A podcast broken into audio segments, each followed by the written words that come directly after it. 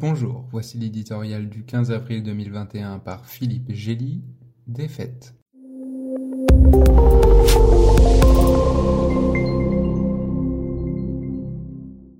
N'accablons pas le vaincu. Comme ses prédécesseurs, Joe Biden n'avait que des mauvais choix devant lui en Afghanistan. Après 20 ans de guerre, il a finalement opté pour l'Amérique d'abord en y mettant à peine plus de forme que Donald Trump.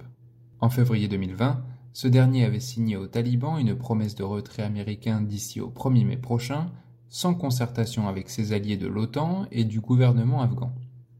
Biden repousse le curseur de quatre mois, ouvrant tout juste la fenêtre logistique nécessaire à un départ ordonné. Il s'estimera heureux si lui sont épargnées les images d'une sortie version Saigon 1975. Les Américains s'en vont sans poser de conditions, ils ont fini par comprendre que dans ce cimetière des empires, c'est la garantie de ne jamais partir. Les talibans, quant à eux, n'ont pas tenu leurs engagements envers Trump de couper les ponts avec Al-Qaïda et de négocier un partage du pouvoir avec les autorités élues.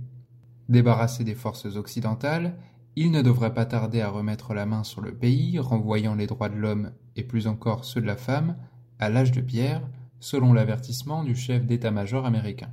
Moins de deux ans avaient suffi pour que s'écroule le régime pro-soviétique laissé par l'armée rouge après son départ précipité en 1989. Il est illusoire de penser que le château de cartes édifié par Washington à force de dollars, plus de 1000 milliards, et de sang, 2000 GI et 100 000 Afghanistan tués au bas résiste beaucoup plus longtemps.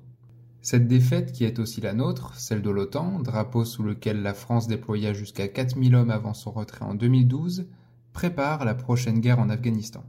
Guerre civile entre seigneurs locaux qui réactivent déjà leurs armées privées, guerre antiterroriste téléguidée à coups de drones et d'opérations spéciales. Comme l'a montré le retrait d'Irak en 2012, la région a horreur du vide.